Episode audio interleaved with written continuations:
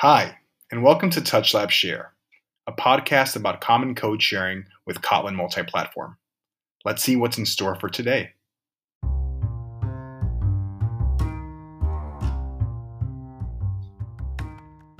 You're about to listen to a recording of TouchLab Kotlin multi-platform mobile and iOS engineer Ben walk through a tutorial he developed for iOS developers looking to get started quickly and efficiently with Kotlin multi-platform mobile.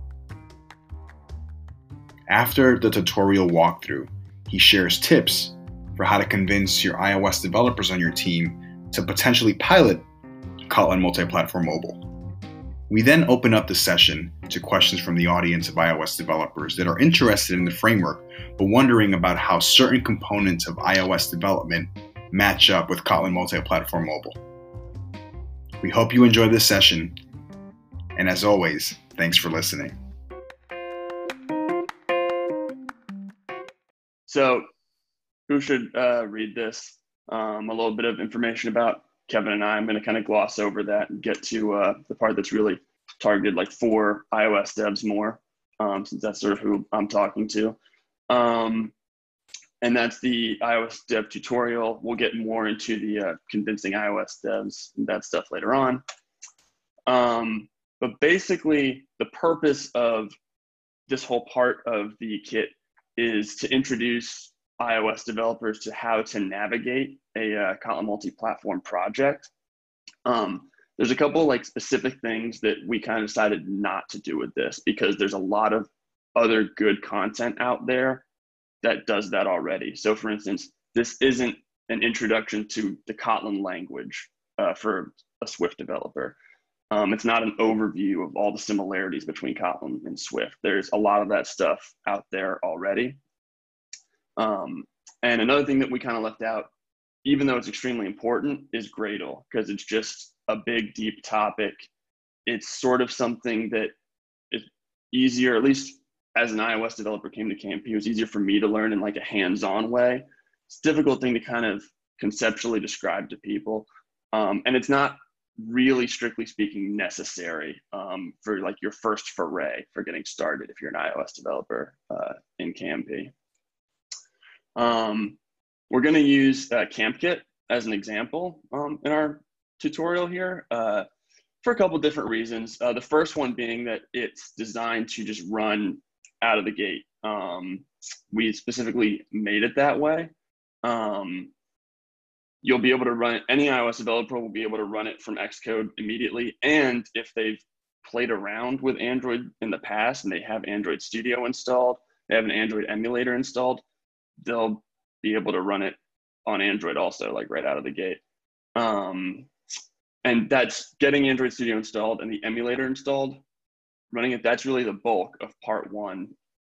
And the reason that we divided it up into uh, two different parts like that is because I think a lot of people just kind of like to get something running and then they can play with it and you know break it um, put it back together again uh, do whatever changes they want and then there's always part two that they can come back to and read if they want and get like a little bit of a more in-depth uh, explanation on like some of the concepts around KMP, uh, that kind of stuff. Um, another reason to use KampKit is that it has some organizational architectural opinions built into it that we already agree with. Um, that's why we built it that way. Um, and having said that, though, we understand like, especially if you're already working on an existing project, um, these opinions might not be in place yet, but it's sort of still a good introduction. It's kind of meant to be readable and easy to digest. Um, so we don't really spend much time running the iOS side. You're an iOS developer, you should be able to do that already. Um, and so then we went on to part two, which, like I said, kind of gets more into the uh, structure of the project. Um, at this point, you should, after getting through part one, you should be running on at least iOS. And if you're interested, also Android. We also make it clear that you don't have to run it on Android. Um, you can be building your Kotlin library and running on iOS, and maybe that's all you want to do. Um, maybe you have no interest in Android whatsoever. um, and you just want to use a shared Kotlin library, consume a shared Kotlin library. Um, another big focus of part two is just sort of explaining Android Studio, um, directing uh, your attention. It's like a whole new IDE, right? There's a lot of tools. It's a big, complicated new thing. And so you kind of want to learn to filter out what you don't need to know for your first time in there. So we point your attention to exactly where you need to look. Um, and probably, in my opinion, the most important thing that we go over in part two is some of the tooling uh, that we've done at Touch Lab to make this experience better for iOS devs. A really good example is our fork of uh, Kotlin Cocoa Pods. Um, and probably the best example, thing that's the most helpful, is uh, our Kotlin debugger uh, Xcode plugin. So you can actually set breakpoints and get some color highlighting in Kotlin files that are recognized as source files by Xcode. Um, last two things we go over, we point to you to KampKit's docs. There's a lot more information in there. Um, these other tools we point to, they also are self-documented. They have more detail and information. And finally, it's kind of a segue into some like the questions that you guys might have. We describe like some of the limitations on the iOS side, um, which are there, and we're open to discussing them with you guys. So yeah, uh, Eric. Yeah, perfect. Uh, thanks, Ben. Um, and, and I forgot to mention, um, we're going to be sending this um, later today.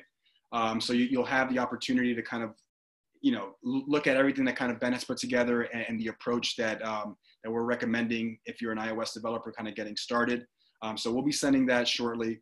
Um, again, if there's any questions um, that you may have so far on, on what Ben just walked through, please drop them into, um, into the comment section. Um, and, and now we'll kind of uh, switch gears a little bit and, and, talk about some of the, the questions that we've received already and just kind of open it up for discussion. Um, one of the parts of the kit that we're really excited about is our advice that we're giving to clients that we work with on how to approach uh, speaking to iOS developers around um, KMP and, and, how to, you know, different pieces of, of um, advice that we give on how to get that part of the, the engineering organization involved. So um, the first question I kind of have to, to our team um, is what, what advice are we giving to orgs? And this is a question to Kevin to maybe start off with. What advice are we giving to orgs on how they should um, be bringing in the iOS uh, portion of the team and speaking to them and kind of getting them uh, familiar with the technology? Um, you know, it, it kind of starts with um, taking a step back and, and, thinking about, especially if we're talking to the engineers in particular, but in, in general, um, to to it, as an engineer, right? Like if I'm if I'm an Android engineer, or if I if I do React, or if I do whatever, like uh, having someone else come in and say, hey, like, we got this other thing that's great, and we're going to do this, and we're going to take stuff away from what you need to do is like, is generally not well received.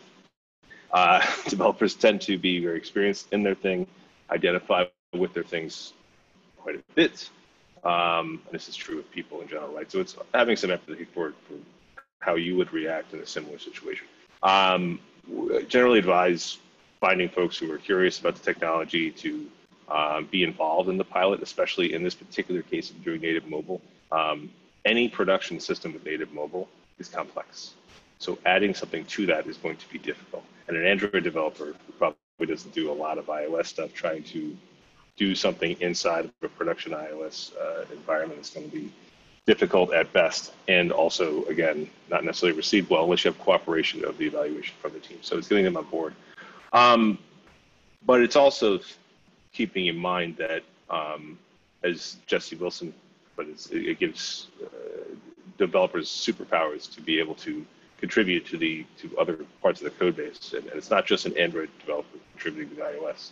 Uh, it goes both ways, and um, that's part of why we have the Xcode plugin because we don't want to say, hey, uh, not only are you there's a whole new technology thing, we have to install all these tools you don't know anything about and, and it's all going to feel very Androidy, right? The Xcode plugin exists so you can start touching the code without having to do stuff you're really not super excited about. Um, it's just a bunch of little stuff like that, but essentially get people on board to start thinking about themselves more as mobile developers on an individual level uh, for career advancement. You know, assuming KMP gets to be a big deal, uh, being an iOS focused developer who's got uh, experience in this world is going to help their careers individually immensely over the next you know five plus years, whatever the time scale is. Um, and also, I, I, catch myself saying this. You try not to say iOS developer or Android developer. Try to focus on becoming mobile developers. And even some of one of our clients uh, did a great thing. Like the first time you contribute um, shared code, they, they give you some kind of a gift, like a mug or something. You know, like you know, little things. Well, pre-pandemic, I guess you have to ship the mug now, but uh, you know, stuff like that. It's don't just shove in there and be like, hey, here's this thing. Because an iOS developer is going to feel very like, wow, there's this Android thing that you're making me like do now, and I don't like this at all. So part of that is also recognize when you get feedback. Some of it is, I don't like this. This isn't great. This isn't going to be ideal. And, and then and some of it's very reasonable. And there certainly are, it's not perfect. Um, but some folks are just super not excited, and you have to recognize that in some of those contexts, um, the goalposts may be moved continuously. Like you solve a problem, and then there's just another problem. There's always going to be something that's not perfect, so you have to you have to know where you're at, and sometimes it's not a winnable debate. Maybe take a different approach. And I want to go back to something you said. Um, just quickly, can you give the folks on the on the on the Zoom and that are going to be watching this, just, just a quick synopsis on what the Xcode plugin does, um, just so everyone's aware. And because I, I, definitely want to highlight um, that option, that tool um, to, to everyone that's kind of considering. Just, just kind of give us an overview of what, it is and, and, and where it's at today. Um, so it is essentially, it does two things, and, it, and we call it a plugin, but that is I don't know if it's an entirely appropriate term for it because uh, Apple shut down plugins for the, the Xcode ecosystem, um, but they shut down plugins that are like active. So you can't edit code, and I mean, you can't like instrument code. That's where the problem came. Um, what this plugin does is it tells Xcode that Kotlin is a source file. It provides for source coloring so that not just a bunch of you know white text. Um, it is you know so you can see Kotlin uh, keywords and all that, and allows you to put uh, breakpoints and, and do visual debugging in Kotlin code. Uh, we very intentionally stopped there um, because this isn't intended to be uh, the best editing experience possible for Kotlin. JetBrains builds tools uh, for that kind of stuff, so it's like leave the experts to do those things. This is intended to be um, as an engineer you're used to Xcode and this Kotlin stuff is suddenly put in here, uh, rather than having to go off for, you know, weeks uh, on end to, to learn this whole new language just to install a bunch of tools, it is to start as a read mostly, get familiar with Kotlin because you can step through the code, debug it, and see it. Um, and it's very similar syntax to Swift, so it, it should be immediately recognizable and lightly editable. If you want to move beyond that point, best to install the, the JB tools and, and get to work there. Uh, ben just has gone through the, updating the install scripts, uh, which, you know, it, it, Apple doesn't make it super easy to uh, to add this kind of stuff to Xcode. Yeah. and can test too. Ben, your thoughts on, on that? Well, it should be easier again uh, with next big update to Xcode. That's the uh, good news, right? So um, that, that tool and, and some of the other R&D that we've done around the topic of uh, Kotlin multi-platform and iOS um, is actually the third part of the kit. There's a running list there that will, as I said, continue to update um, that has um, links in, in, and links in particular to, to the Xcode plugin. So if you're interested in that, that sounds like it'd be valuable. You'll be able to find that information in the kit. Um, all right, want to want to switch a little bit and, kind of focus on Ben's experience here. Um, you, you have an iOS background you're you're now working a lot in Kotlin multi-platform. Can you just walk us through the journey? Um, what have you learned? What were some of the biggest optic, uh, obstacles? Um, what you know what makes you excited about uh, the work that you're doing now? Just kind of give us your perspective as, a, as an iOS developer that is now really a mobile developer. Yeah, so I would say I did start off as an iOS developer who was like enthusiastic or definitely at the very least like very open to exploring all this stuff. Um, there's a couple reasons for that. I mean, some are selfish, some aren't. You know, like Kevin's right. Like there is like there are major career advantages to it. I mean, for one, you I have come away learning a lot about the Android environment. Um, so there's that. But then there's also the advantage of just sort of being early into something, being an early adopter of something um, that is set to grow, right? Like specialization is really how you get ahead. So those are like the selfish reasons for it.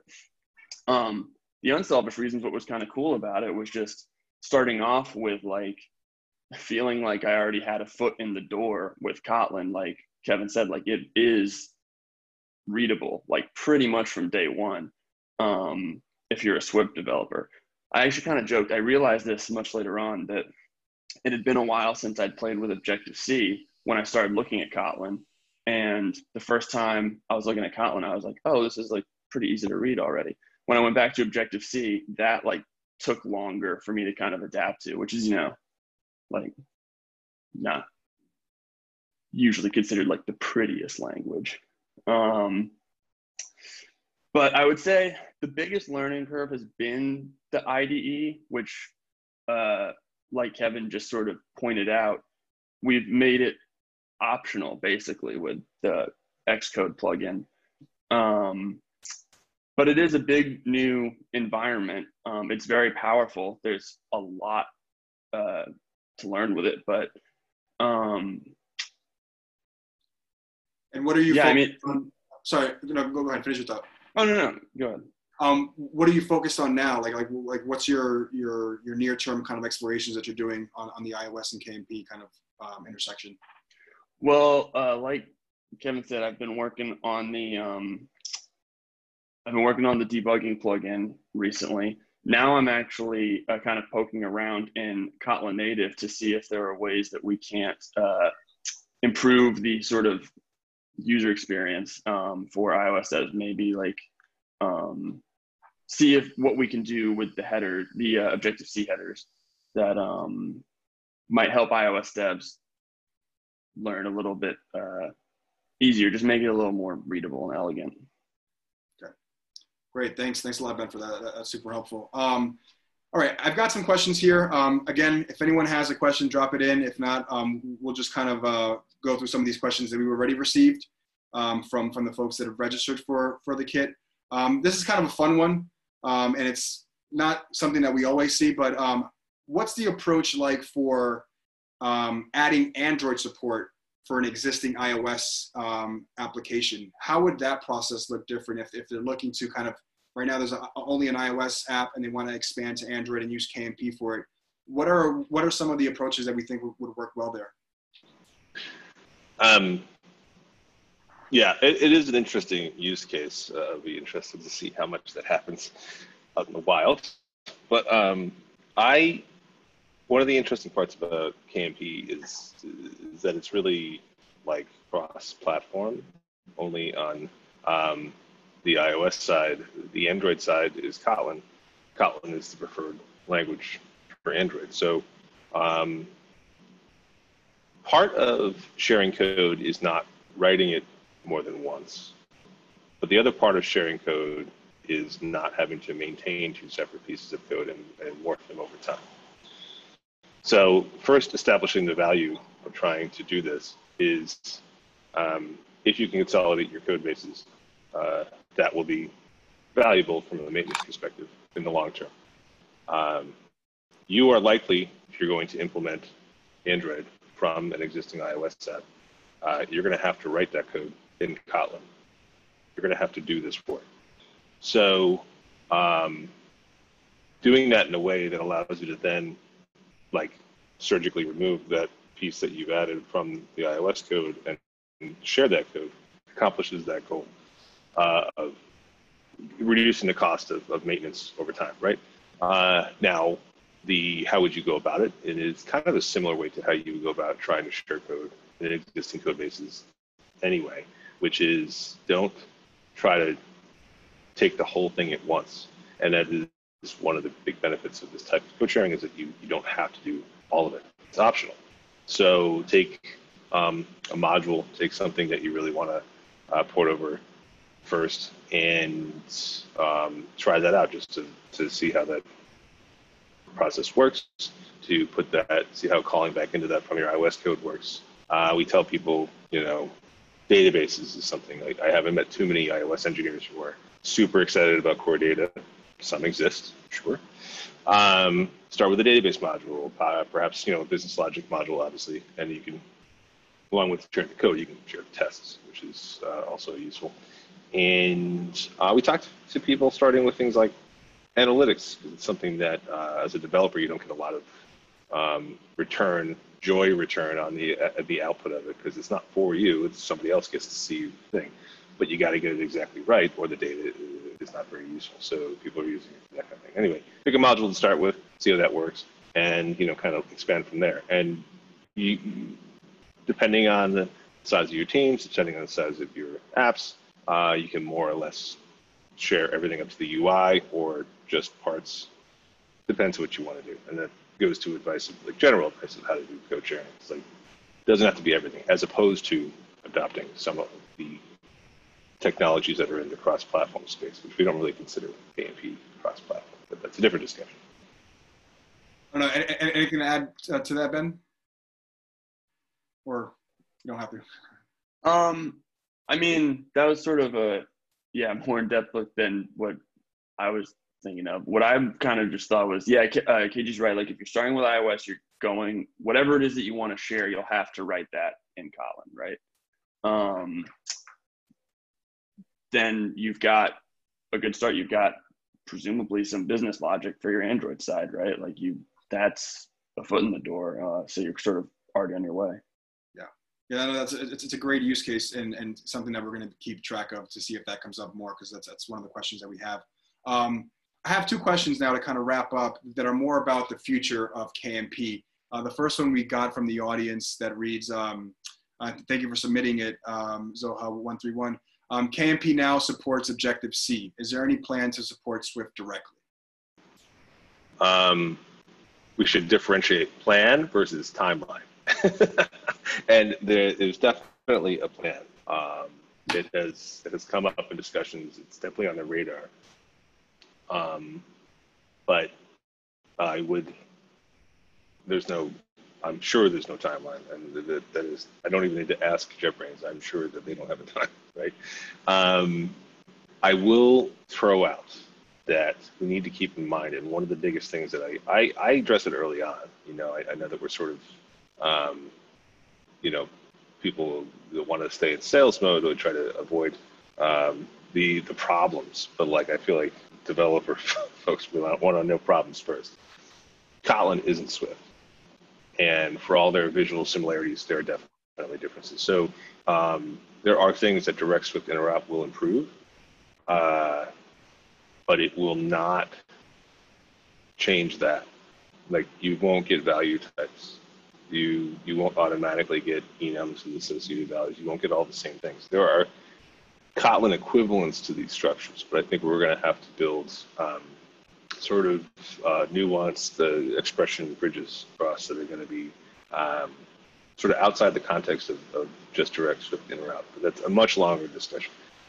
But yes, it's going to be available at some point, but we have to be realistic about what that's going to solve versus uh, uh other approaches, which are going to be more prominent as compiler plugins uh, mature which is coming in one forward and that kind of stuff. So big topic. Um, and, and then the last question on a kind of similar um, overall topic. Uh, there, has been some big news recently around the updates to the Kotlin native um, memory management model, um, model, right? Where do we think that's going? Um, and, and, and, what were your reactions kind of to that initially, Kevin? And I know you wrote a post about it, but for the folks on here that maybe haven't read it, just kind of give us your overview on that.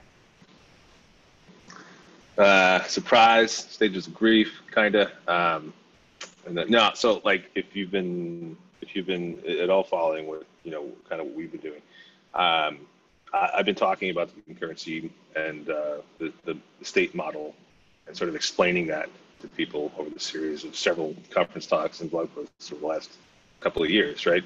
Um, I liked the intent of what they were attempting to do with it, which was to have safer concurrency. And um, I didn't really find the model to be that confusing once you understood it. However, flip side is uh, if I have to spend a couple years explaining it to people, perhaps it's not that simple. And I think finally that argument has, has won out internal. So um, I think whatever is going to improve adoption is a good thing. I also would point out that if you read about what they're doing, it's not like it's just going away. Um, they're exploring ways to uh, align still some safer concurrency and maybe more typed language level stuff, um, but have it be standard across the JVM and the rest of the, the targets. Because frankly, it is confusing. If you do something in the JVM and you run it for native, they don't run the same. Um, it's it's not the most obvious thing in the world. I I do think it's good for adoption. It is going to be there's I didn't there's no timeline. Roman gave no timeline in that blog post, and people should be aware. Um, it is not coming like a little later this year. It is a long time window. So if you plan on uh, getting started with KMP and you're just going to wait a couple months, that's not what's going to happen. It's going to be a while. Um, I would say that what we're going to focus on with our explanations, uh, I'm going to stop explaining it in detail. I think we're going to start focusing on how to do specific things inside your apps such that um, you know you don't have to change anything when this new model arrives and it shouldn't really impact you in any significant way and that's the thing i think people have to keep in mind like you can code today uh, as long as you follow good best practices of immutability in general like you shouldn't be mutating your data along streams and all that kind of stuff um, if you're careful about that and you understand um, how to architect stuff you don't make it too complicated yes uh, you're probably not going to have to change anything when this this change comes. Um, but if you're going to want to do anything in the next say year, uh, you're definitely going to still be in this original model. So long term, good. Short term, adjustments. Perfect. All right.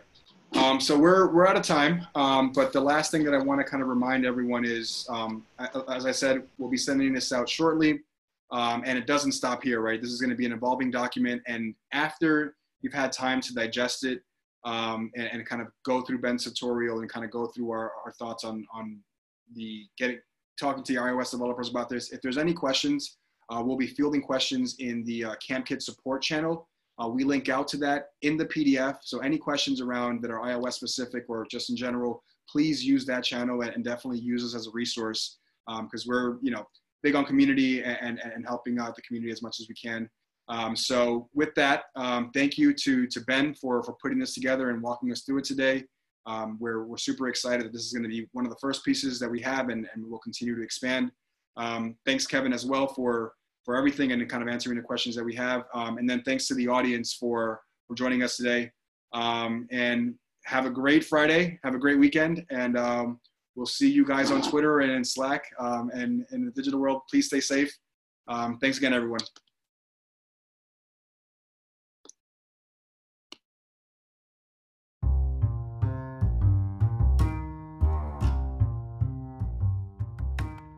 We hope you enjoyed that recording.